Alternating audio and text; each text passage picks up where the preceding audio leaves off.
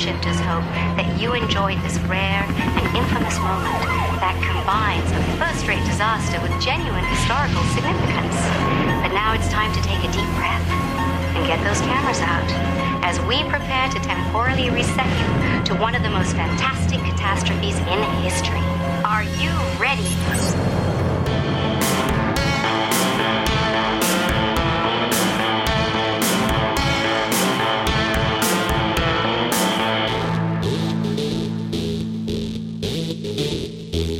Everyone, and welcome back to the Time Shifters podcast. This is your host, Christopher, here as always with my good friend Tom. Tom, how you doing? Good, good, good. How are you?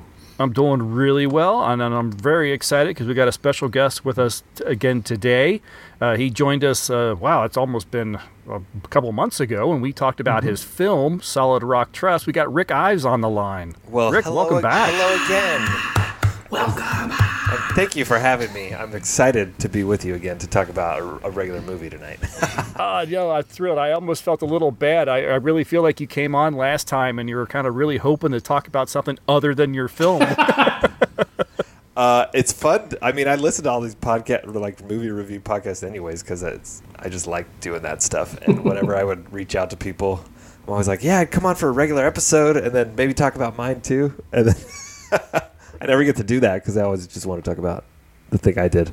But we're not going to do that too much tonight. You can go back and listen to the episode about Solid Rock Trust. I, I should have checked to see what number it was if you want to find out all about a crazy bank heist movie with no bank. And, uh, yes, yes, exactly. Please go back. I, I, in fact, I'll probably throw a link in the show notes just to make it easy for everybody that if they would want be to go great. Back and listen. We actually just landed on YouTube in the last week, so you can watch it there too with abs uh, nice. If you want. So that'll be updated on the on the show note link that we'll send out.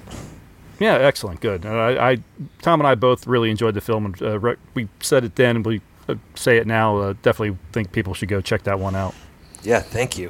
When when was I when was I here? Was that in like February? Or Rick, Rick, you've always been here. Yeah, in spirit. uh, you guys have been doing great with the with the. It looked good. Movies. I listened to well, a couple. I it loved looked the, pretty. I loved the League of Extraordinary Gentlemen one. Mm-hmm. That, that one has a special place in my heart. I do not think I like that movie, but I have fond memories of watching it because it came out right when I was a teenager and loved all those characters. And man, that movie was weird. Yes. It, yes. And with a lot of these, it, we, we're learning very much along the way. It's where it hits when you watched it. A lot of them, they were meant for a certain point in your life, and if you're outside of that, they don't it's work not quite work as for much. You. Yep, I have a lot of those.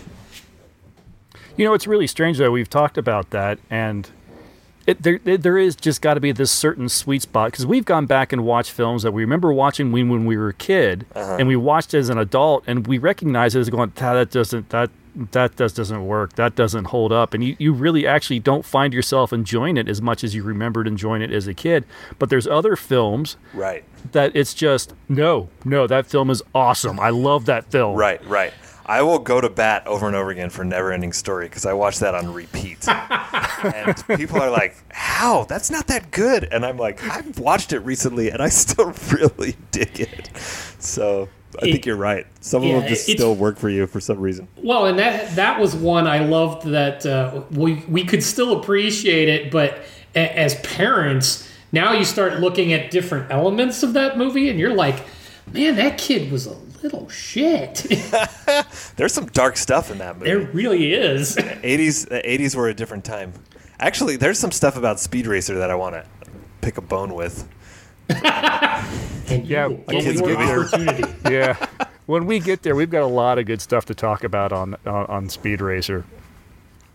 Some of which I may. I there was one uh, listener comment that I'll probably bring up early because he had something really interesting to talk about and to bring to the table. So when we get there, I might bring that one up a little earlier in the in the show than I normally would. Okay, but what's been going on since then? Anything big? Think newsworthy, noteworthy? Uh, well, I I told um, Tom the last episode that I started going back and watching the old uh, English version of the anime uh, space battleship Yamato, so Star Blazers. I don't know if you're familiar with that one, Rick. Uh-uh, I've not heard of no. that. So yeah. Immediately following this show, you're going to go watch Star I Blazers. I will definitely look it up. What year, what year, what era are you talking about? Oh, uh, it was late seventies, wasn't okay. it? I want to say like seventy-eight. I've yeah. been starting to get into some of those like Star Wars knockoffs. I just watched yeah. one recently called Ice Pirates. You remember that one? Oh, heck, I just watched that one recently. Yeah, that, not that long ago. I've never seen it watched, before. That movie was yeah. nuts. Yes, it was. And for a movie called Ice Pirates, starring Ice Pirates, there's very little ice in that movie. Very true. But there's space herpes. There, there yeah, are. That's right. See, it, it, if you're branching out in that territory, go find yourself, uh, what what is it, Beyond the Stars? Battle Beyond the Stars? Battle Beyond the Stars. With the female uh, reproductive system in spaceship form? Yeah. That ship is really weird. Yeah, that's actually a film I will uh, I will defend as being enjoyable despite the fact that it's not a good movie. Okay, I don't know if I've seen this one. A lot of I actually have seen a lot of these because Mystery Science Theater was all over this kind of stuff, mm. and I watched a lot of that. But they all kind of run together. Yeah, oh, sure. Because I mean? So many of them look the same, and bad costumes, bad sets. Yes, they all want to be Star Wars so so bad. I almost well, nailed enough. it. Star Blazers is seventy-nine. Okay. A Battle Beyond the Stars is surprisingly, I think some of the sets are actually pretty good. Uh, what's his name? Um, Titanic. Um, James Cameron? James Cameron. Yes, he, as a young man, he he actually worked on production design on Battle Beyond the Stars. Uh, that was like one was, of his wow. first gigs. Cool. Um, that but was my it, first boss. Did I tell you guys that? No, really. You worked for James Cameron. First job out of college, I landed... I just lucked into this job working for his three D company at the time the three D boom happened. I actually started there the day Avatar number one came out. I don't know wow. if you remember, if you mentioned that before. That sounds so, vaguely familiar, but I don't know if you talked about it on the cast. That was my first foot in the door. It was all the three D movies that were being made at the time pretty much went through us, and I was working on dailies for a lot of them. Nice. Yeah, that's very cool. Yeah, some some... not great movies, but some really good ones. And unfortunately, it, you can't really see them in three D anymore. It's too bad. They no, put all that no. time and effort into it, and it just went away. Well, and the Nate, well, uh, he changed three D. Honestly, I mean, that's why it was so cool at the time. Was you couldn't see three D like that anywhere else, right? And theaters finally had the capability to do it. But, anyways. Yeah, I actually took a pause from that because uh, I also mentioned I read the uh, the Charles Band memoir, uh, Confessions of a Puppet Master, hmm. and that got me really interested in going back and watching a bunch of Charles Band films. So I've been digging through like the Full Moon catalog and everything, and I've been rewatching all the Trancers films. I know, th- I know that title. Yeah, there's six of those films. And I remember them being a series of like diminishing returns.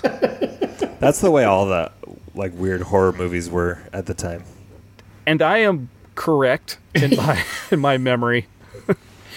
Well, that's what you get when most of your work is straight to video. Yes, that's right.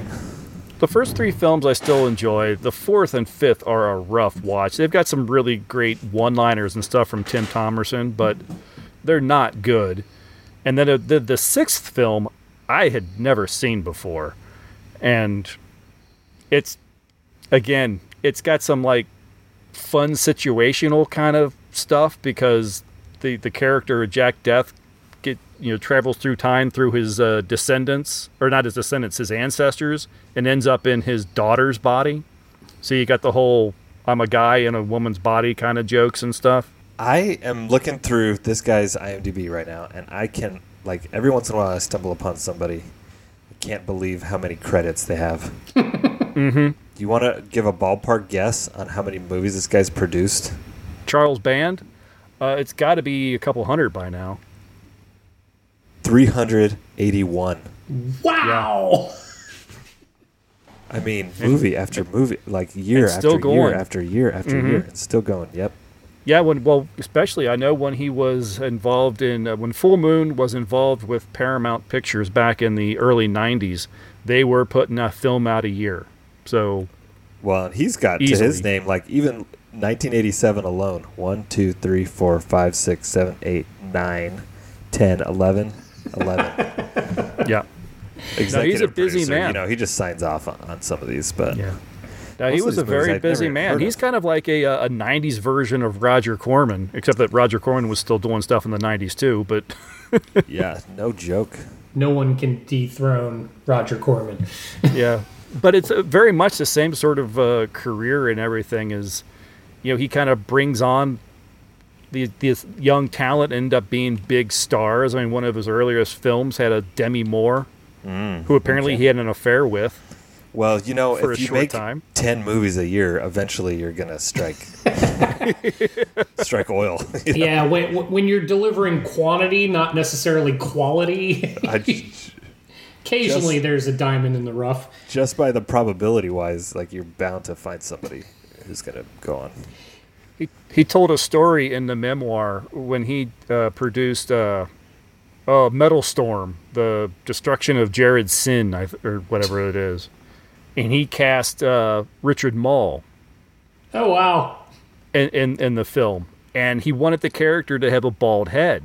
And Richard had this big schlock of dark, you know, beautiful hair. And he was a little nervous about doing that because it was just coming up to where uh, all the actors go in and audition for uh, for television series and stuff. So he was a little nervous about doing it, but he went ahead and did it. He shaved his head. Well, he went and still did the auditions and everything.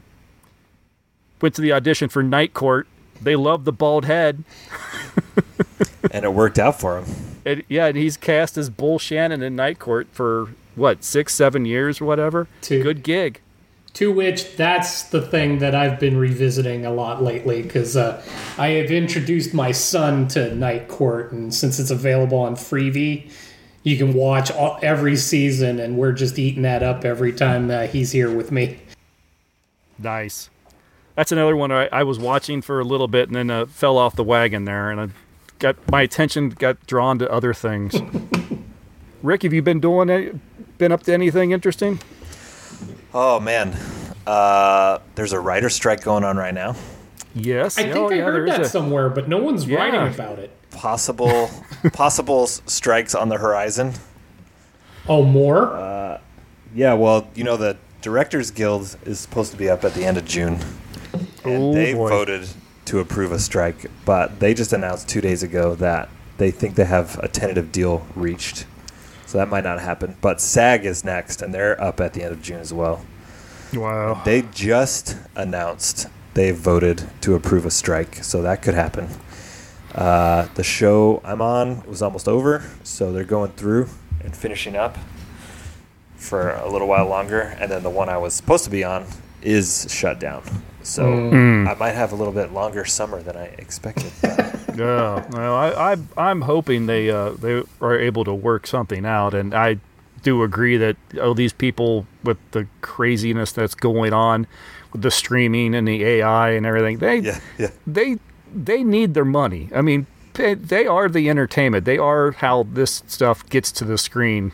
Apparently, one of the things that the Directors Guild reached was like an eighty-five percent pay increase on overseas streaming. Oh, interesting. So something interesting. like that, you know, like unprecedented numbers for foreign sales. So hopefully it's a flag that we're headed in the right direction. I hope so. And hopefully, and another reason I want to see all this stuff worked out is I do not want to see another just rash of nothing but reality television flooding every because that's what happened last look. time. All yeah. Yes, yeah, exactly. I mean, you beat me to so that. I really don't want this to be the second rise of that. No, I despise reality television. I'm right there with you guys. I mean, with the. the various guilds, uh, streaming was in was going to be a sticking point for everyone. I mean, ever since the uh, the pandemic initiated the transition from theater straight to streaming, and you had blockbuster movies where actors were promised a certain amount of their income would be take on that, and you took it out of the... It never went to the theater. You essentially said, hey, guess what? Thanks for doing that movie. You're not getting paid. And that's yeah. kind of crap. It is. And the the other thing is we don't know... Their, their big claim is we don't know how much we're making. Yes, you do. They just yes, don't release do. numbers because they don't want anyone else to know. Yeah, much, exactly. How much it is being watched and how much it isn't. Which is so strange to even think about. Thirty years ago, everyone knew how much something was being watched or not. Mm-hmm. Yeah, I mean, well, come on. This is literally a a cloud-sourced thing where they get literal metrics every time any one of us stops, even on the icon. Let's let alone their problem is it's all subscription-based. So yes, people are watching, but they don't know how much a show is making because that person is watching a lot of things for their eight dollars a month or whatever. So they don't really know oh, how to great. quantify it. You know, like, did this show bring in new subscribers or did it just keep subscribers or not? And that's what they don't know, but it doesn't mm-hmm. matter. That's just a math problem. You still know how many views something has. That's the that's the information you should be putting out. Exactly. Yeah, yeah, exactly. If you got a show on your service, yeah, if you got a show on your service and it's bringing in just millions of views, then there's a good chance that that's a good reason why people are paying their eight, ten bucks a month. The the people behind that show, they need to get their cut. I, I find it funny, too, that just as all of these various guilds are getting to their contract negotiations... is also the same time that the streaming services all retracted the the number of shows that they had going out, period. Right. You wonder if, yeah, how much that was planned. Because that happened before writer's strike started. So they were already retracting their their their right. overall catalog. Tinfoil hat over there, Tom. No, it doesn't take a rocket science to read the tea leaves and start going, all right, we may have to produce less because we're going to have to pay more. Mm-hmm. It's just going to happen. Well, and maybe that's it will be a, end up being a good thing. I mean, you got uh, powerhouses like Netflix that are just, oh, you got an idea? Sure, we'll make yeah. a series. I mean, they might cancel it. It seems like eighty percent of what they turn out, no one watched before they even put it on the service. I find it funny what other new net um, services keep coming out of it. Like M G M Plus came out of this just like, what, this year? Maybe last year? I don't. I, never, I didn't even I remember even when they that. entered the market. But I thought M G M stuff was going to Amazon. It, it was, and then they, they started their own service. So now on Amazon, if you want to continue to watch certain things... Oh, they have a little premium page. You now have to sign up for M G M Plus, and it's its own thing unto itself. Because, mm. yes, uh, uh, on the on Amazon showing, there was a series I consumed very quickly. It was very good. It's called From. And I consumed the first season... not realizing the second season was literally starting a week from the time that I started mm. the first season. They're like, but now you have to pay for that. So Right. Mm. Yeah. That's how they get you is watch season one for free. Right. Oh, yeah. Exactly. Suck you in. And then I end up paying for every season of Outlander because my wife has to have it. Never even watched an episode. Honestly, I could say I've uh, yet to watch a single episode of that show. But I know all about it. I'll I tell you, you what. Do. Tom, anything else besides uh, the Night Court binge? Mostly Night Court binge, and, well, eh, because of what I do uh, as my day job, now is the busy time. Universities do, their I T departments do all their work during the summer. All right, well, if no one else has any other uh, news or anything they've been or anything they want to talk about, we will go ahead and take a short break. And when we get back, we are going to jump in the driver's seat of two thousand eight's Speed Racer.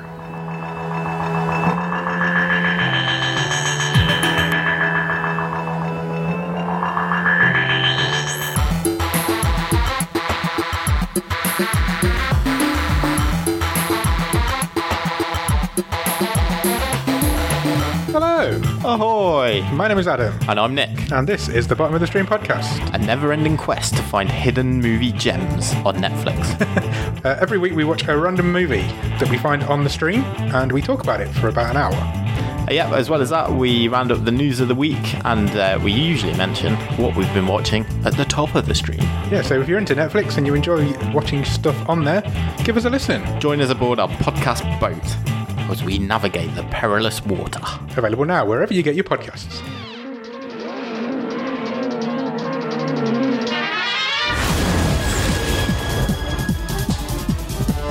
Your son seems to be interested in only one thing. All he talks about, all he seems capable of thinking about, is automobile racing.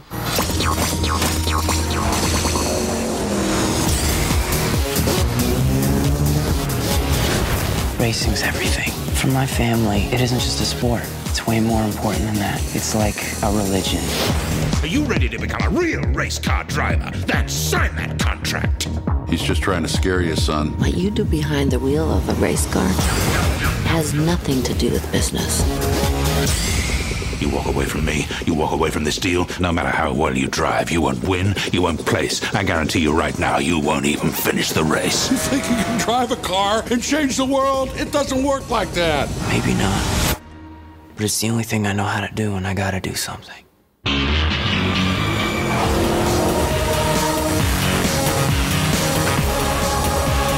Move it, Speed. It's getting ugly out there.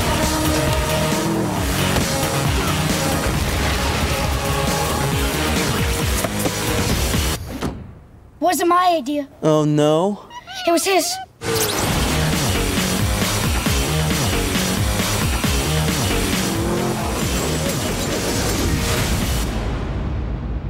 He's going to be very good. No, he's going to be the best if they don't destroy him first. Speed Racer is a two thousand eight action film directed by the Wachowskis. It is based on the nineteen sixties anime of the same name. It stars Emil Hirsch as Speed Racer, Christina Ricci as Speed's girlfriend Trixie, John Goodman and Susan Sarandon, Sarandon as Pops and Mom Racer. Uh, Paulie Litt rounds out the family as younger brother Spraddle, and Matthew Fox appears as Racer X. When a big corporate mogul of Royalton industry tries to buy up Racer Motors, Speed, Pop, Mom, younger brother Spraddle, and mechanic Sparky and all, Speed has to make some hard choices. Eventually, turning down the opportunity, Royalton sets out to destroy Racer Motors through bogus lawsuits. With the help of an inspector from an intelligence agency corporate crimes division and the mysterious Racer X, Speed sets out to beat Royalton and everyone else in the Casa Cristo five thousand. A cross-country rally that was the very race that seemingly took Speed's older brother's Rex's life. It's up to Speed and Racer X to battle Royalton's drivers and prove that Royalton is the crook he is in order to save Speed's family from ruin. I read that Warner Brothers actually obtained the rights to the to a live-action version of the property as far back as nineteen ninety-two, mm. and then it went into the uh, typical development hell. Well, everything you just said for that plot made no sense to me. I and I watched it, and I still don't know what you just were talking about. Well, what are you talking I, awesome. about? The, the thing I, I loved about that description is, is on its face, I'm like, why Why do I want to watch a movie about a company suing a, a local? Okay, I'm gonna talk to, I'm gonna talk about that more later, but I cut you off. I cut you off. So this was a development hell at some point. Yes. Okay, so so when did they get the rights? nineteen ninety-two. Okay, because I was brothers. thinking uh, this is John Goodman's second Hanna-Barbera movie. And that was right around that time that Flintstones came out, right? Was that like ninety-three, ninety-four? I think that's got to be about right. I wonder when he got attached and if he was always attached from the beginning based on based on that. You think they always wanted him for Pops? He seems like a Hanna-Barbera character in real life. There you go. That's true. That is fair. Producer Joel Silver got on board, and he's the one that brought in the Wachowskis, who he had worked with on V for Vendetta and the Matrix trilogy. And then uh, visual effects designer John Gaeta, uh, who had just recently won an Academy Award for the best visual effects for the Matrix, was brought in to help conceive the look of Speed Racer. And producer Joel Silver describes Speed Racer as a family film with a Ch- Wachowski's goal to reach a wider audience. But however, the directors took the film in a sort of an avant-garde direction and said, quote, okay, we're going to assault every single modern aesthetic with this film, unquote. That, and that's what I got from this movie. yeah, uh, there should have been a warning right out of the gate, uh, not for epileptics. No. This movie is a complete assault. I, I, they needed to almost figure out how to offend you, uh, the sense of smell, because that was this about the only one that was yeah, left yeah. out. It's like, I, I don't do drugs, but I have to imagine this is what being on speed is like. Yeah, I'd like to think being high might help. Yeah, I, I think it's really interesting that the Wachowskis had this this idea. They were trying to go for the broader audience. They they literally did. They they took this because they wanted to, like, branch out, not just do the the uh, the adult oriented action films like uh-huh. Matrix and V for Vendetta and everything.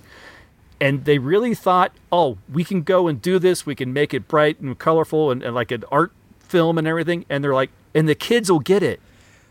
The kids will get it, and also an old, like the older, older audience would get it because they're all Speed Racer fans from when they were kids. Well, see, that's what's funny is I think that the kids aren't going to go to see Speed Racer.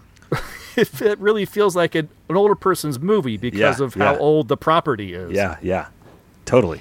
Well, and here's the thing. Uh, I'm not trying to slight it in any way. But growing up, I was familiar with Speed Racer being on.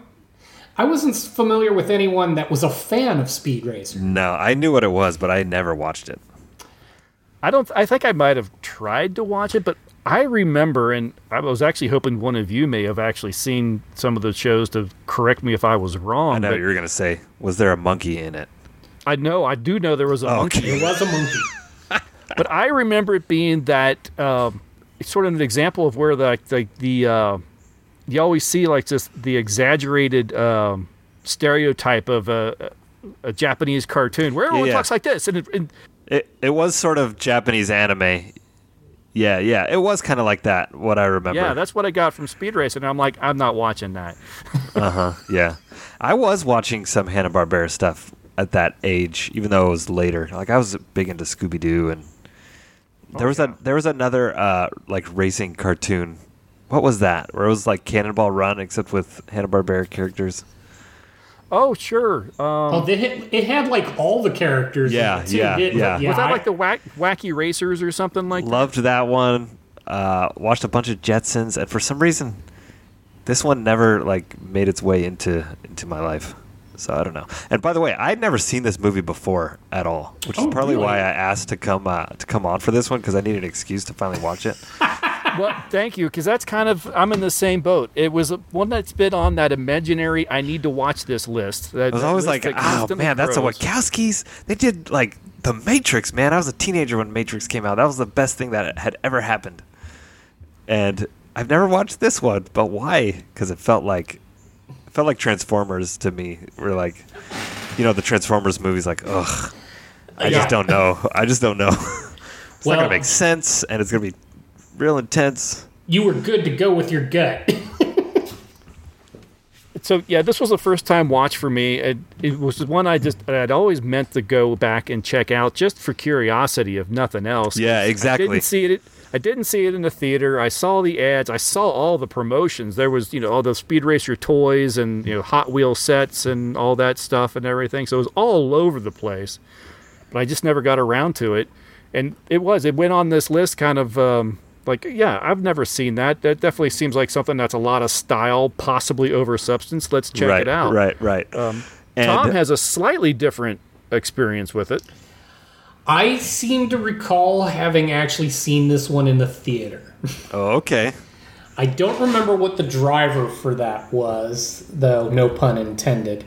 Um, but yeah, I seem to recall having actually gone to the theater for it. Maybe it was because of the Wachowskis. Uh, maybe it was because of, uh, um, I don't know, the camp aspect of it. But uh, yeah, I, I remember going and...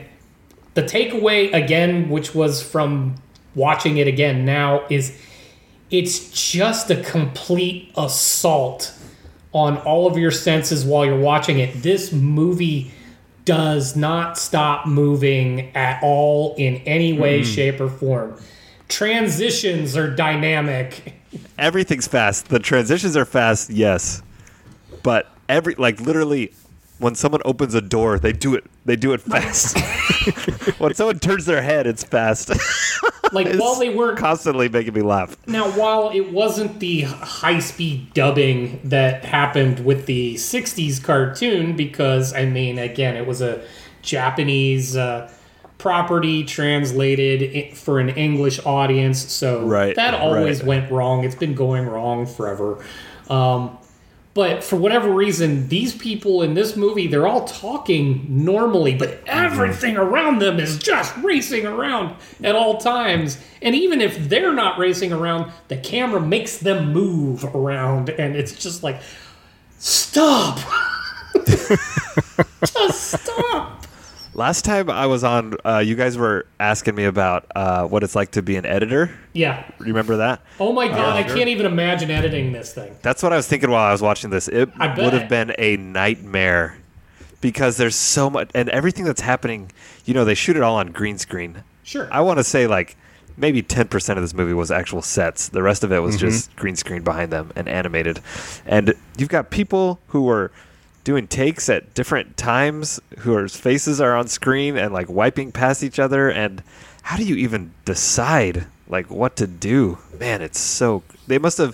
Do you guys know what previs is? Have you ever heard that? Previs, I, uh, I think so. Previsualization is a, really popular now when they do big uh, like action sequences, uh, but it's basically they they make the whole movie as a cartoon in really bad video game graphics. Right. So that they can just figure out, okay, this shot, then this shot, then this shot, and they they mock it all up that way. And there's movement and music and voice actors and stuff. And they usually only do that for like big action sequences, you know, where they're going to have a third of it is full C G and half of it is C G and real people. And then you've got maybe inserts that are all practical, just so that they know they're getting all the shots they want. But this movie must have been completely, it must have been whole previs. Two and a half hours. I bet you there's a version you could watch the video game cut of this. And yeah. You have to have figured that stuff out. I don't know how else you shoot it this way, you know, unless you have it planned. Well, and this is one of those where if somebody got an edit wrong, um, how would you know? I mean, every shot is a visual effect, and it's not like a shot and then you cut to another shot and then you cut to another shot like a normal film, you know, because it's all transitioning all the time. Oh yeah. No. It, well, I, and what's funny is if you can divorce yourself from the overall, there's a few parts where some of what they came up with were a lot of fun. Um, While the racing is kind of over the top, like, what the hell am I watching? None of this could possibly exist in any real world. The one moment where they were actually kind of working with drama, and it took me a second, and I didn't even think about it till now again. The entire first half of the movie all takes place during one race. Uh, sort of, sort of, yeah. Like yeah, there's half of the movie it happens in the middle though. Mm-hmm. It's like from the from the twenty-five, thirty minute mark until the ninety minute mark. Something like Actually, that. Actually, doesn't it start right at the beginning cuz we no, start with no, speed No, in the it car, doesn't. I paid we? close attention to this, Tom. The first twenty minutes is an epic. I've never seen anything like it before. Race happening where Speed is beating his brother's best track time.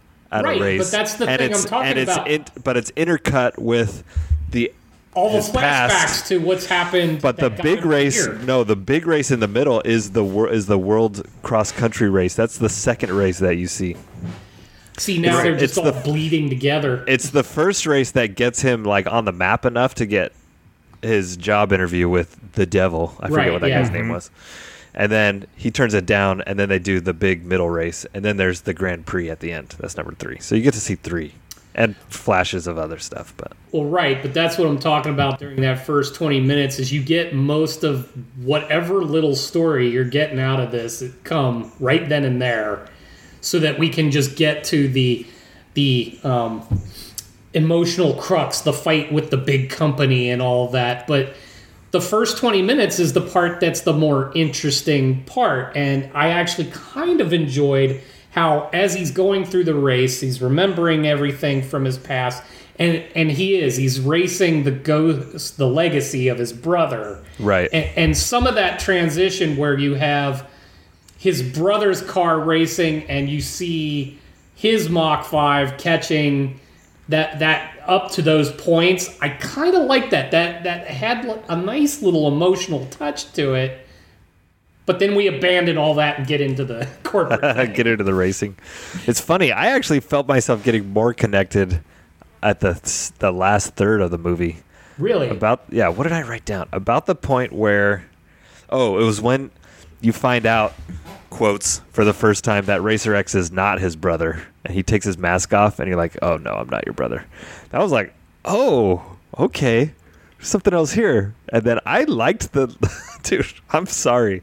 I'm so sorry I'm about to say this. I like the last third of this movie. It was like, I'm way more invested in this than I should be. I can't explain why. I can't. You, you. But, uh, uh, spoilers. You did catch that that is his brother, right? Oh, I wasn't gonna. I wasn't gonna spoil it till we got till we got there to the movie. well, I, well, uh, well, that's why oh, I call them spoilers. Man, so much, so much, just bananas. As soon as they revealed that, I was like, "Oh, you can, facial reconstruction." He went that far. Come on, Rick. It's so crazy, Rick. His name is Racer X. Rex. Yeah. Okay, so was he the brother? Uh, did they make that all up for the for this no, movie? No, I think that's that straight was the, from the cartoon. That oh, yes, okay, interesting. Because I knew about, I knew there was a Racer X who no one there knew was, was, and it, it is his brother. And I didn't know I that was part even, of the storyline. I think there was enough story that they actually got to around to where uh, Speed does know that that's find his brother out eventually. And, uh, yeah. And, and, The thing I I always found funny about this, and even what little I remember of the cartoon, is the notion that there's like this, there's like this spy organization for righting the wrongs of racing, which is where Racer X this comes movie. From, and, and you're like, what? It was almost hard to believe that's what this was happening in. The, okay. Man, I don't even I don't even know where to start because there's so much I want to ask about. Well, see, that's the nature of this movie. Just start talking really fast and talk about all of it all where, at once, and then where you get it. Where and when does this happen? Because it's it's definitely Earth, because I see American money at, at some point, and they talk about a cross country race. But what country is this? Yes, where they're yeah, in the mountains, in the snow, and also in the desert, and also in the jungle. Where are they? Okay. All in like a three day race or something. Let me actually break in right here. This is where I wanted to bring in. This is a great place. Uh, Pete Quint from the Good Beer, Bad Movie Night podcast. He jumped in. He commented that, that they had covered this film a number of years ago. He says it's a heck of a ride. He says, I have a theory that the entire movie is the result of Speed's slow descent into madness as he tries to cope with the death of his brother and his crippling, undiagnosed, and untreated A D H D. Yeah, he has a drug and addiction. He, and he sent me his little synopsis that he wrote for his show. Oh, okay, here we and go. And I, I kind of, I broke it down. Uh, he had, it was, it was a little bit longer than this, and it had a lot of little, uh, bits and pieces that were part of the synopsis that I, so here's an abridged version of what he says. We open with the film making light of a young speed racer and his obvious struggle with severe A D H D, unable to read the words on the test page, not because he can't read, but because his brain's chemical imbalance won't allow him to focus on the task at hand. Yes, perfect. The first fifteen minutes of the film incoherently jumps forwards and back in time, finally culminating in the last bastion of Speed's reality with the television broadcast of Rex Racer dying on the racetrack in a terrible crash. As the film progresses, Speed becomes to gradually succumb to his mental illness and personal tragedy and begins to slowly spiral down the path to utter madness. Mm-hmm. Speed makes up an imaginary younger brother with a pet monkey, even though Mom and Pop Racer are well past the age of bearing children. Speed yes, also believes true. that his childhood crush Trixie lives with the Racer family. Right. Where has she been? Oh, she's always there. You may ask, but why, if this is his fantasy, doesn't Speed w- just win all the races and always be the hero? I will counter that thought with the manic depression Speed is also probably suffering that has stemmed from his hor- horrific personal loss. The emotional ups and downs of manic depression are as addictive and crippling as any recreational drug, and coupled with Speed's intense A D H D, make for an easy explanation as to why he both wins and loses. It is equally stimulating to experience uh, uh, all the highs of a victory as well as the lows of a loss. In the end, as he crosses the finish line victorious, Speed may have completely succumbed to his mental illness as his overstimulated brain is represented by thousands of blinding camera flashes. Mm-hmm. Speed takes his place on the podium and is handed the trophy while his entire family joins him on stage. A perfect ending that he will replay in his head over and over again as his physical body continues to sit motionless in an asylum for the rest of his days. See, I'd watch yeah. that. You did watch it. Yeah, you did. Did I? Uh, too funny. Okay. Next question. Who? Do we have it first? This movie. This movie's rated P G. Yeah. How is this movie rated P G? They are constantly murdering people, like at every stretch. Every one of those car crashes, cars falling on spikes. All those people are dead.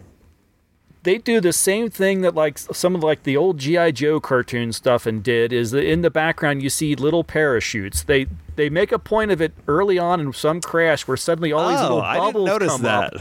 I did all notice these one bubble come up and surround the driver in a big ball, and that saves them yeah, from the horrendous ejected crash. From their fiery wreckage. Okay. Okay. Yeah, so if you watch all the crashes, you can see if you look closely enough, the, where the driver sits suddenly turns pink or whatever it is. Right? Um, as, I, as still saw, I still saw uh, adult language. I still saw a middle finger given by a child.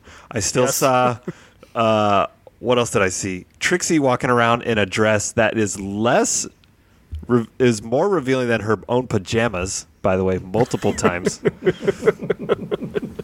uh, so much, so much of the stuff in here is like, this is adult. Okay, the biggest one, though, is that this whole plot of corporate espionage to, like, steal engine, engine, like, inventions. And what kid is watching this and understanding what they're talking about?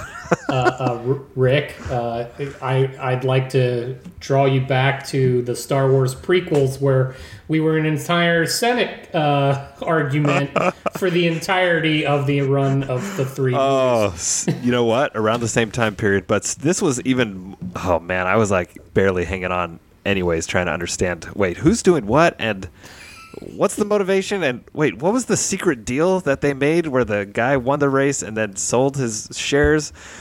What is happening? And this this movie has the same rating as Moana, guys. Think about that for a second.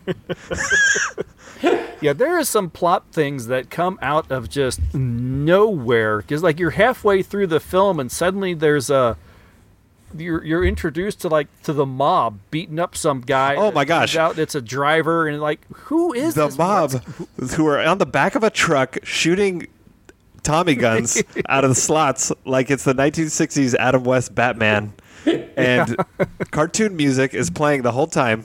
What I I, I man I don't know I don't know what, what was happening. There's yeah, so that many different came out of nowhere. So many different styles. And but then that's the plot that you, that's the like thread that you then have to follow for the last half of the film. Oh. But it, it, it does. It feels like, did did the first film end and this is the sequel? You know what? It almost is two movies yeah. combined. Uh, they said the R word in this movie. Did you guys catch that? The R the word? R, they called somebody retard in this oh, movie. Oh, yeah. They I was did. Like, hey. Sorry to the listeners. That's not a word that I use. Uh, uh, but well, I'm. Come on. When's the last time you heard that? But yeah, you got to remember, different time, two thousand eight. Yeah, I didn't even realize that the rating. Yeah, I definitely think with this, I probably would, would have just assumed it would have been at least a P G thirteen. Right. It must yeah. have been right on the line. I would say a uh, safe P G thirteen, but yeah, times change, but it's not that it's not that old, Tom. No, I know. No. two thousand eight was not that long ago. What else did I have on here? Oh, let's talk about some actors. Yeah. You know, before you go, and I, I will say right now, that's the thing that, that with this film, as crazy, I mean, as batshit crazy as this film is, I think the cast, I really liked the cast. Yeah. I think they yeah. all did a great job with what they had to deal with and, and work with. Which they probably were, they were looking, room. yeah, they were looking at nothing. They probably weren't even yeah. on set together. I actually thought they were brilliant. Uh, I especially liked the villain. I, sorry, I don't remember who that actor is, but he was so good. As soon as he shows up on screen with his smile, like, oh, this guy is bad. Oh, yeah, no, he he was definitely a presence. I'm having trouble finding his name, too. I, I, I just had it up, and now I'm looking for it again, and it was not uh, Roundtree. It was Roger Al- Allam? Roger Allam. Allam? Allam? Yeah, okay. I didn't recognize him from, from anything else. It w- he was not an actor I was familiar with. I don't know if I've seen him in anything else, but now he was great as kind of like that swarmy, you know, super sweet, nice, but you can tell. Yeah, he's this a salesman. Not a good guy. Yeah, don't trust this guy at all.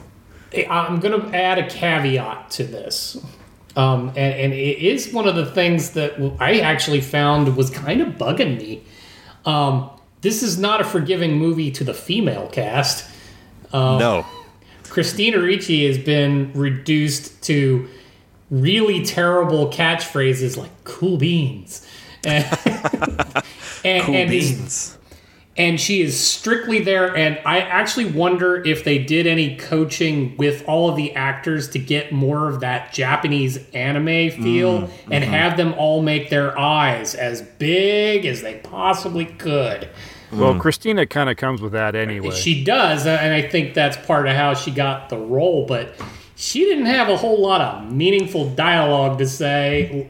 And then even when they they, they, they had her get into the race. Yeah, that's what I was going to say. Is I appreciate the fact that they put her into the race for a bit, and then at some point she was the one who was like putting the car together, and right. it was all covered in oil and stuff. It's almost like that was a rewrite, like, oh, we need to get her doing something in here. and, well, and then every male character was vehemently against this happening, but they had no choice. uh, Pops was vehemently against everything from happening. He was well, this is every true. step of the way. He's like, no, we're not doing that. No, we're not doing that. Well, and he was supposed to be that hard-nosed, everything's my way or no way at all kind of dad.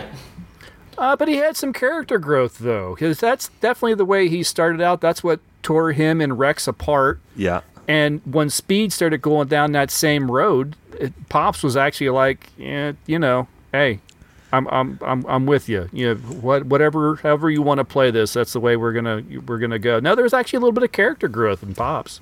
I think you get a lot of mileage out of what you said, casting good actors. Yeah. Mm-hmm. Because John Goodman is just great, anyways. Well, yeah. Even if he's in a cartoon movie, it's like he it's like he brings more that is there, you know. Well, no, yeah, absolutely. And, and, and in the same weekend as watching Speed Racer, I also watched Matinee again. So mm. he's, he's great in that. I love that he's film. Great in that for, film. For him in that film. Um, okay, so second John Goodman Hanna-Barbera movie. Uh, Peter Peter Fernandez. I had to look that one up. He's one of the announcers in the first opening twenty minutes. Okay. He was the voice of the original Speed Racer. Yes. Mm-hmm. In this movie. You guys didn't yep. recognize yeah, I that. I thought that was cool, that cameo. And uh, actually, I think the uh, voice actress that uh, voiced Trixie in the original oh, uh, here too. cartoon, she makes an appearance as well. Oh, so very cool. Uh, guys, there's a monkey in this movie. I don't know is. why there's a monkey in this movie other than it must have been in the cartoon. It was. Enlighten me. What the heck? Yes. Chim Chim was in the original cartoon. He was the family pet or something. They just something. have a pet monkey, because why not? Yeah, that's what, because you do. Yeah. Um, crazy. There, uh, there's no explanation for the little brother or the chimp in either the cartoon or this. They are just kind of really terribly in the way. It makes sense. It makes sense in a cartoon. you know, it makes sense in a cartoon. They always put an animal in there. Yeah. But here it's just like, why? That why? There's no, there's no like tang- like plausible Be- reason this family would have a pet monkey who knows no. how to work on cars. Be- because the hardcore Speed Racer audience. That's the only that reason why. It's because he was there before. Film. We can't take him out. Yeah. Oh, could you imagine the backlash had they not put Chim Chim? Chim in this Chim's film? Not in this movie. What about uh, Racer X, guys? I miss Matthew Fox. Matthew Fox was great in this film. I actually kind of wanted a Racer X movie. What happened to that guy? I looked him up. He hasn't been in anything since like thirteen years or something. Wow, really? Maybe, Did he have maybe some... the uh, conclusion of Lost just wiped him out. I think he mm-hmm. had some uh, possible sexual allegation trouble. Oh, well, that'll do it too. Which ultimately went away. Like he was, ne- it never, nothing ever came of it. But mm. maybe that was enough to just like put him in hiding. Well, I miss that guy. Uh, I wish he was in. I think he was in something recently. But of course, there's like other actors that kind of fill that hole. I guess maybe that's why is. It, we already it, have it, him in other it, ways. It's the tall, chiseled jaw, uh, pretty guy. Uh, you can find other ones of them. Um, what's the what's the guy from The Office? He like takes all those roles now, right? He kind of does. I'd, I'd like to see like Matthew Fox. If he can't get like major Hollywood work, you know, start putting him in the Rick. Start seeing about him doing yeah. some independence. No you know, joke. He needs the work. That's what you should be doing. There, yeah, there, that's how you get him back. Mm-hmm. This movie came out like four or five years after Spy Kids. There yeah. was like a run there of this kind of thing, right? Oh, the the hyper C G I movie yeah, where yeah. where like we know it's not real, you know right. it's not real. It's part of the fun. Yeah, it's people in a cartoon. Yeah. Well, they even went to the uh, the trouble in this film to um, really kind of make it flat. You like mm-hmm. you notice that the backgrounds and the foreground all feel like two D, pretty much like like two D. It, it's like a, a, a cell. It, it looks like a cell animation. Mm-hmm. Yeah, yeah. Uh, and they did that on purpose. I mean, that wasn't a uh, a mistake or, or a a symptom of the C G yeah, they were yeah. using. That was intentional. It's weird. Sometimes I could I could tell you I liked how it looked, and there were other scenes where I was like, oh no, I really don't like it. It looks so cheap. It looks like Spy Kids to me. If you could call them slower moments, when they're at the uh, the Racer Motors home yes. and stuff like that, that's where it feels like... Well, that looked like a real set to me, actually. I think that might have Really? Been. I think I think a lot of that still felt green screen to me. Oh, man. Okay.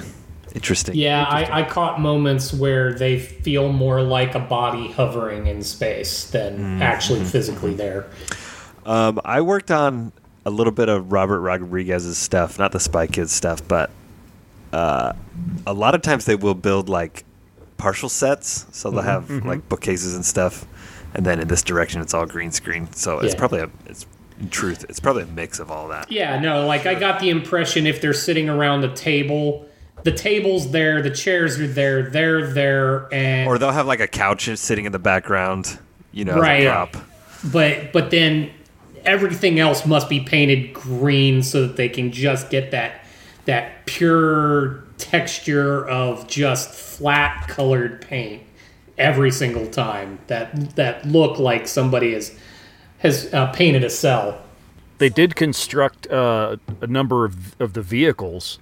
Oh yeah, I bet the cars were filming real. And actually actually had so they could have the actors in the vehicle and then have the vehicle like attached to a gimbal. Yeah, for, and it would like turn around, spin and stuff. Yeah, so like uh, the Mach five, and I, I'm pretty sure like uh, Racer X's uh, car, and there may have been one or two others. So I, I thought that was kind of cool and a, and a nice little attention to detail, and it's something you get to drag around to conventions. Yeah, true. But Yoshi and Mario, they were all those were all C G characters. Princess Peach. Yes.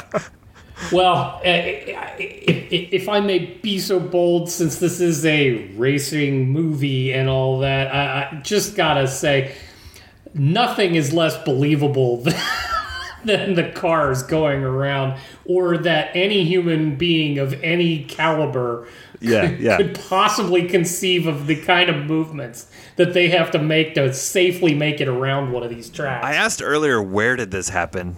Because I think it's Earth, but I'm not really sure like what continent even. But also, when? When does this happen? Because it's like nineteen sixties, sort of. Sort of. But sci-fi, because they're doing these crazy upside-down tracks. Well, maybe it's, like it's the a video future, game.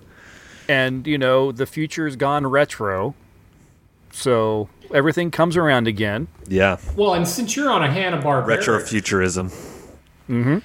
Uh, yeah, okay. I was starting to get weirdly connected to this movie about the time he took his mask off, and then I loved facial reconstruction to pretend who it was. Why is Speed Racer drinking milk at the end of his race? All racers do that. Yeah. I missed that part. You watch the end of any big race, they always have a big gla- uh, jug of milk. I thought it was champagne. Nope. I thought it was a, they pop a bottle open and spray it over everybody. They they do do that, but then they guzzle the milk. Man. I'm embarrassed for not knowing that. Sorry. I, I don't know where that uh, that tradition uh, started from, but it is there. You'll see it okay. at the end of all of like the Indy five hundred. That's legit then. It, mm-hmm. Yeah, it's totally legit. Uh, what else you guys got about this? And I'm it running. does a body good. It does do a body good. I'm running out of thoughts for this movie though. What else? What else? You're not hitting these schizophrenically enough. You got it. I just got to say, I don't even know if I liked it or not. I can't tell. Oh, right. I'm pretty good about judging. You guys do. You guys do Letterboxd. You know what that is? Oh yeah, yeah. Similar mm-hmm, yep. to like IMDb. That's where I go yep. rate all my movies, and I'm pretty good about knowing where I'm gonna land versus you know the general population. Because I'm always like half a star above what everyone else generally thinks. And I was like, I don't, I'm going to put in my score without looking like I usually do. But I don't even know if I liked this or not. I'm just going to give it a number. And then I went on to see what everyone else had rated. And it's like across the board flat from one to five. One and a half, two, two and a half, three, three and a half. It's totally split. I don't know if I've ever seen a movie that quite did that before. Wow. Across the board. Sometimes you'll see lots of ones and lots of fives. Mm-hmm. People either hated it or loved it, or everything's in the three, three and a half range. Right. But, but this, this one is, is just totally split. Nobody can decide. Yeah, it's crazy. I'm just I actually ended up kind of enjoying the film overall. Uh, there are some, I mean, as far as some of the story goes and some of the uh, quick transitions where it, it takes you like a good few seconds to figure out what the hell is going on. Yeah, I rewound a couple times because I went, wait, hold on a second. I literally looked away for t- like for three seconds and I lost. How did we get How did we get here so fast? I don't I don't mind the, the non-linear stuff, mm-hmm. but this does it in such rapid fire succession. You don't that realize that really that's what they're doing. Hard. Yeah.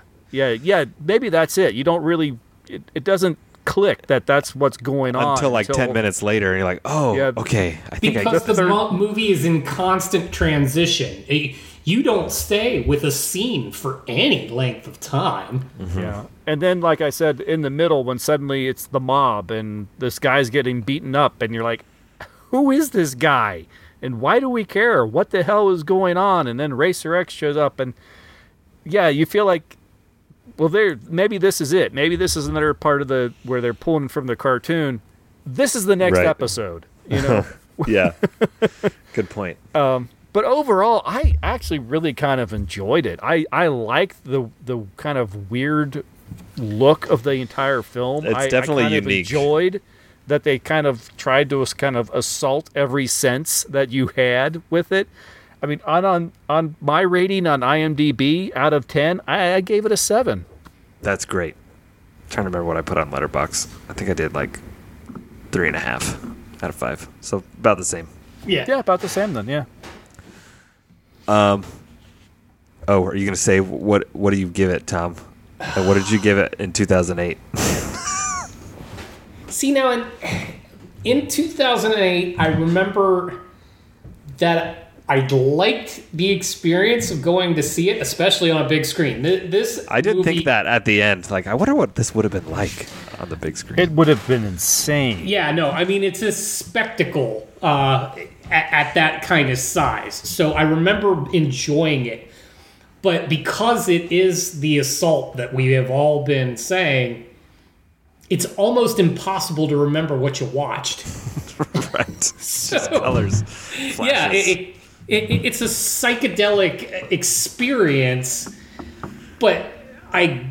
I, I challenge you to see to talk to somebody who has been through a, a truly psychedelic experience to truly remember every detail mm-hmm, of what mm-hmm. it, they had just gone through. And that's kind of what this feels like to me. It's an emotional roller coaster, a barrage of color. It's a kaleidoscope literally happening in front of your eyes. And as soon as it's done, it's gone. And that's kind of still where I'm at. So... It's, it kind of makes you want to watch it again. It it kind of does, but again, I can let decades slip between that ch- that area. I, and it's one of those, uh, I have to have purpose to maybe even pull it up, because it's one of those, like you pointed out, Rick, you, te- you blink for a second, you're going to miss something that was probably meant to be important. Um, so... If you're trying to actually absorb it and understand what's going on, you gotta have to just blinders be in it. Otherwise, you're gonna miss something. Mm-hmm. I don't know that this is the uh, turn on in the background and enjoy movie. Not with that runtime that it has either. I mean, it's no. almost two and a half hours. So that makes it really kind of like, uh, I, I don't have the time to rewatch this just whenever. Mm-hmm. Mm-hmm. Two and a, oh, two hours and fifteen. And it was that's and it was two movies crammed into one. Yeah. So yeah. At a normal pace, this is a five-hour movie. And just think, because we didn't actually resolve the whole Rex Racer thing, this was probably intended to go to sequel. Mm-hmm. Apparently, all the cast, uh, from what I've read online, were really jonesing for a sequel. They were telling the Wachowskis, "Write a sequel, write a sequel," and they said, "Yeah, yeah, yeah, we're going to, we're going to write a sequel." And as late as maybe twenty twelve, twenty thirteen, there was still talks, but that was ten years ago now, so right. I'm guessing we're not getting a Speed Racer sequel. I'd still watch it. I'd still watch it. I would. Actually, if it came up, I would watch it. Well, yeah, because uh, this actually begs, and this is where I wouldn't forgive them if they actually tried to make it better than what we got, because... Because it is the experience it is, and it is kind of singular in that, the way that they chose to handle it. If they didn't do it very similarly again, I'd be disappointed. Yeah, you'd have to get everyone back to do it the same way, because you want it to feel like it fits. I want it to feel like it just felt. Uh, yeah. It, while we're all picking on the fact that it is an assault, that mania, it's kind of like uh, what he was, uh, what they was talking about in the one review, where um, it's endorphic to even take on the mania of it all. Mm-hmm. To have the highs, the lows is as much the drug-induced thing as anything else. If they changed it, I wouldn't get the yeah, feeling. Yeah, that's the that charm. It. Yeah, it is. Yeah. It's the charm. You, you, you couldn't do like a uh, dark and gritty version of no. Speed Racer. You know, it, not it as a sequel. Work. You'd have it would be like yeah. it's, a, it's a brand new thing. Where do you guys, real quick? Where do you guys fall on the Wachowskis? Like the Matrix, I remember. You know, I was swept up in the original Matrix. Yeah, because they like came out hot, else. Right? Yeah, yeah. That, that, one that came or two, out and it, then the Matrix came out and it blew everyone's minds.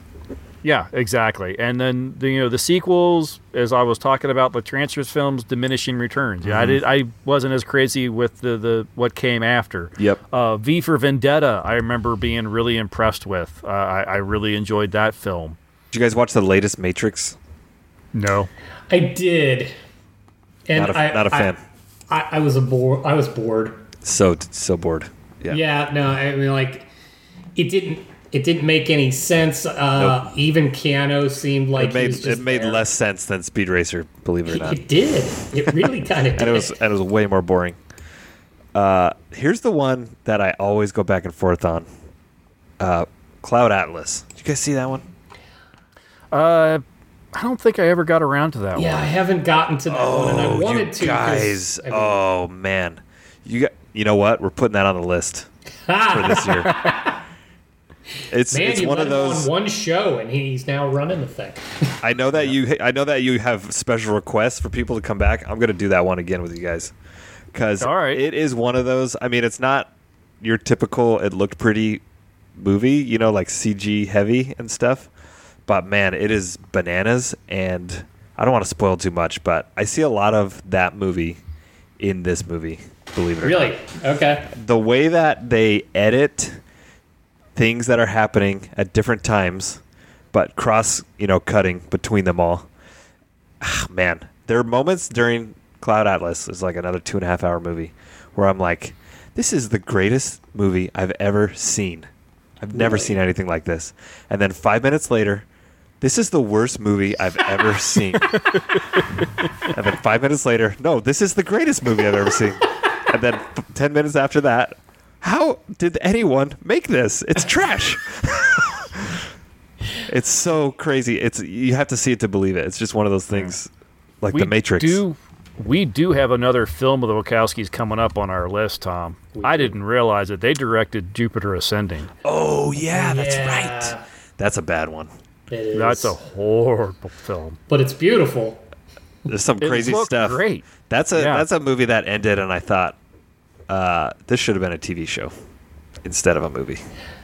Because it's Game of Thrones in space. It, Except yeah. you, you can't do it in two hours. And yeah. give it justice.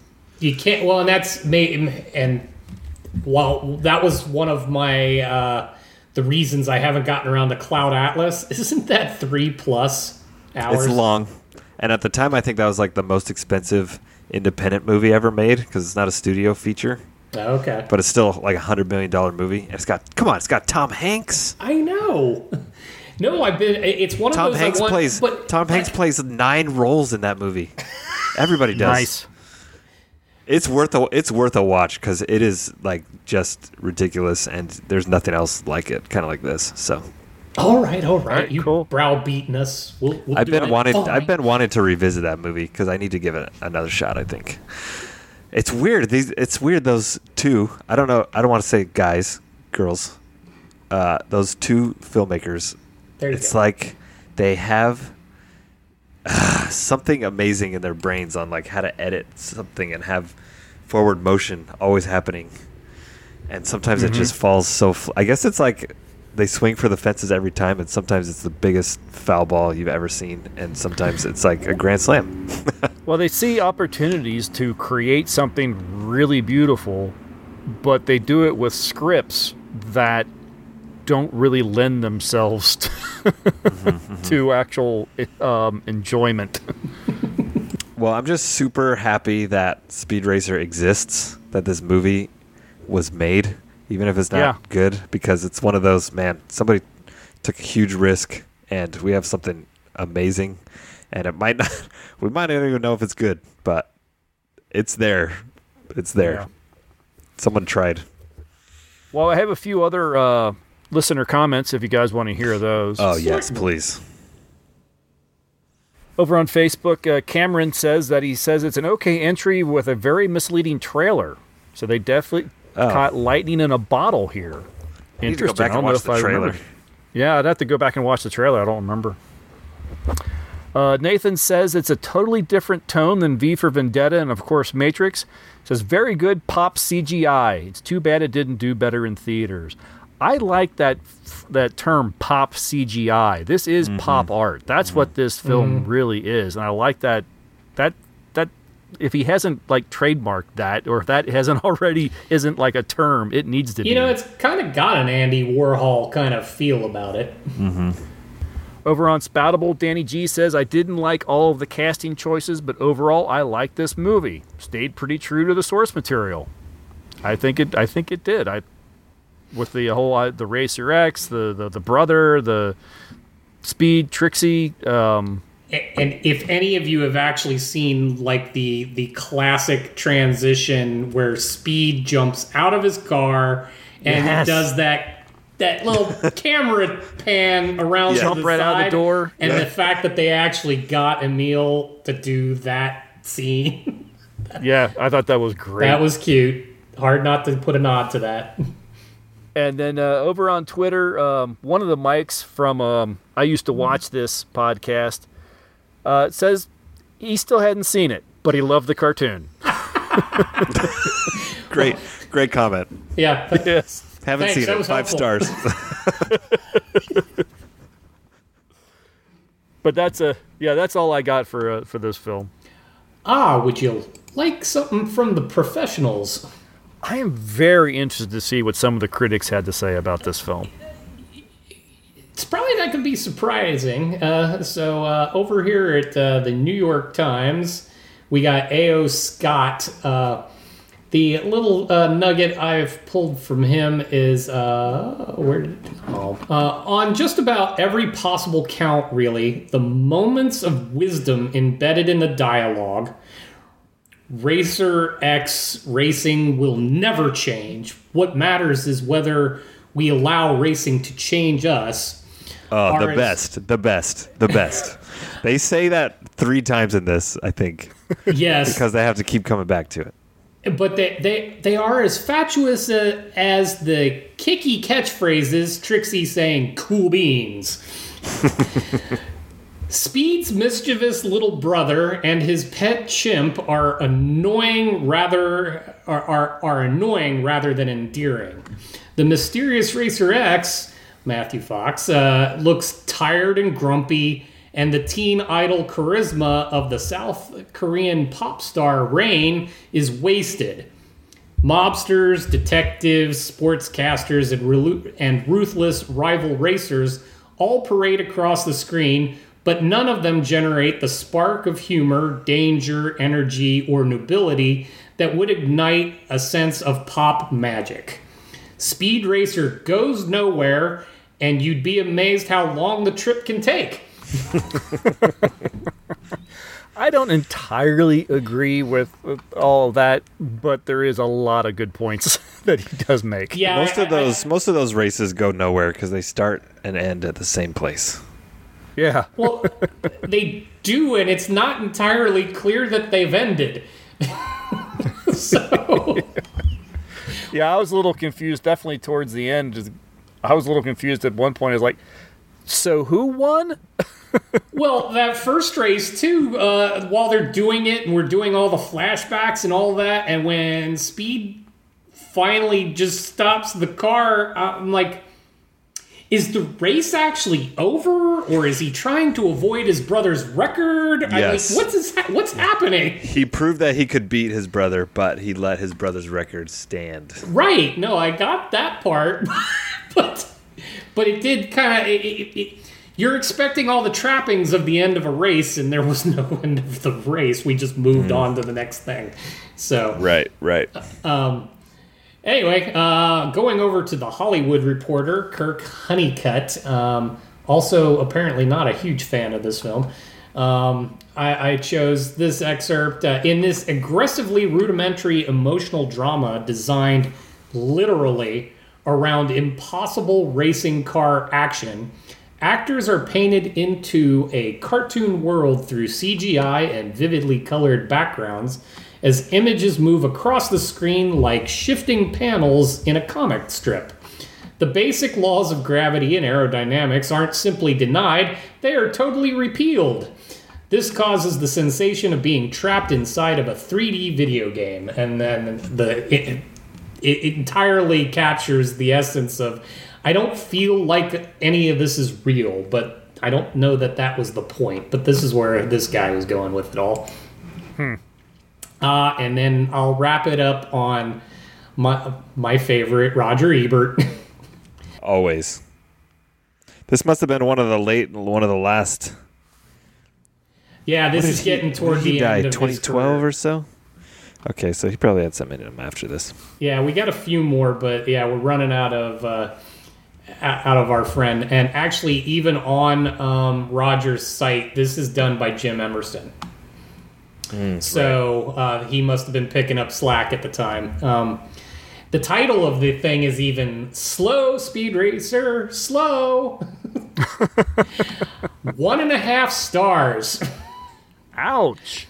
Uh, yeah, not really not a fan of this. And then uh, let me get to my excerpt here. It's, uh, he ends the, the whole thing with, Speed Racer is a manufactured widget, a packaged commodity that capitalizes on an anthropomorphized cartoon of capitalist evil in order to sell itself and its ancillary products. Uh, and then what he goes on to say is uh, corporate partners in the venture include General Mills, McDonald's, Mattel, Topps, Lego, and Target, who have furnished no promotional consideration for mention in this review. I bet you you dig up his reviews. He'll probably give something like G I. Joe like three stars. Or probably. Like yeah. You can't take them all for what they're worth, but uh, but in all, uh, from from Roger Ebert's website and this particular reviewer, uh, they um, they were not fans.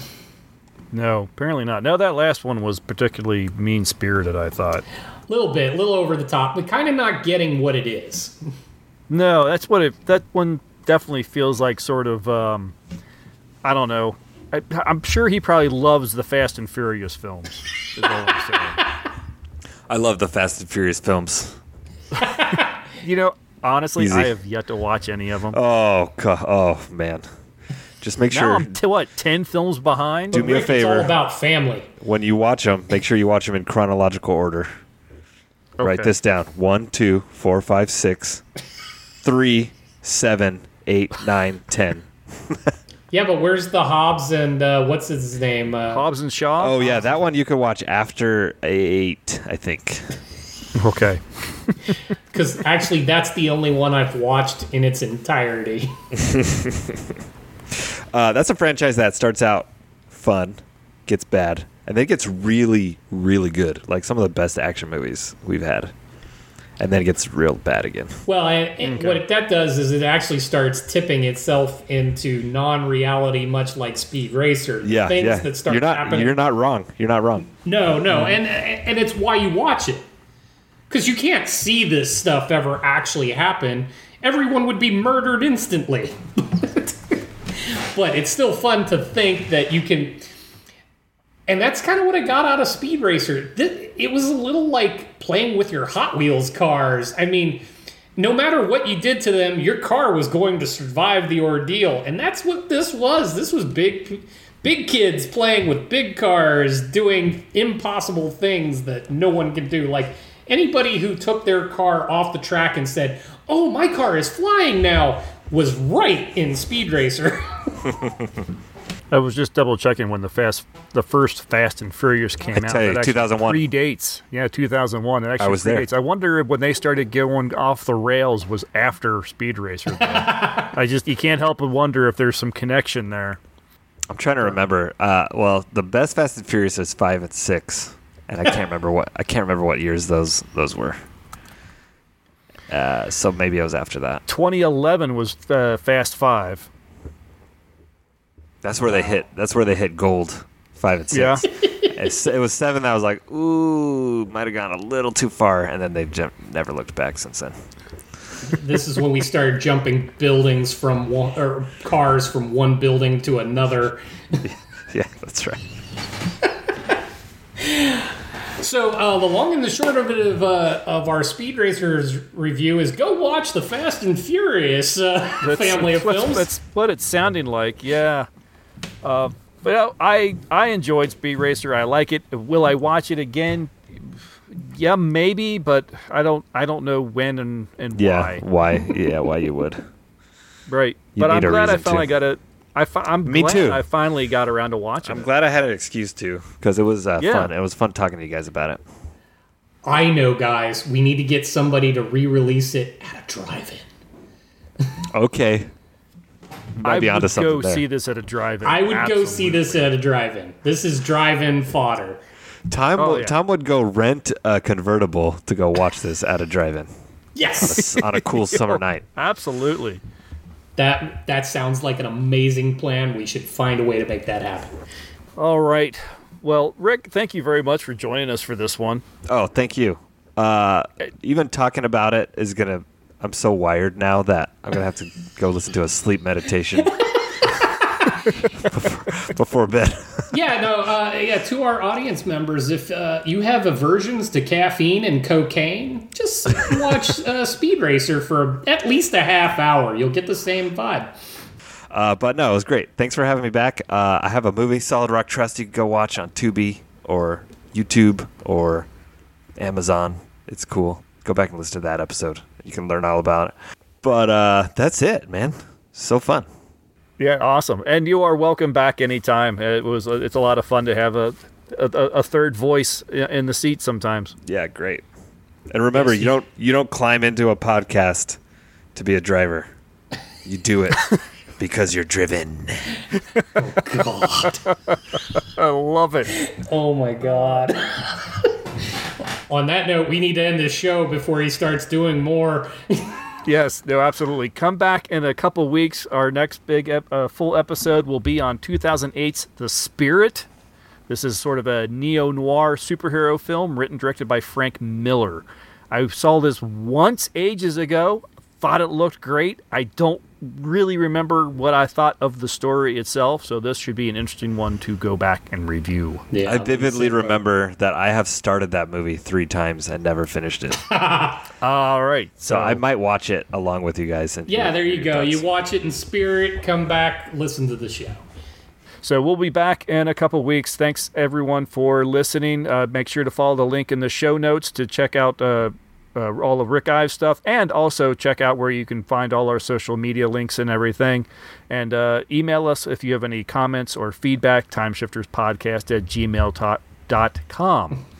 We'll talk to you in a while. Bye, everybody. See ya. Toodaloo.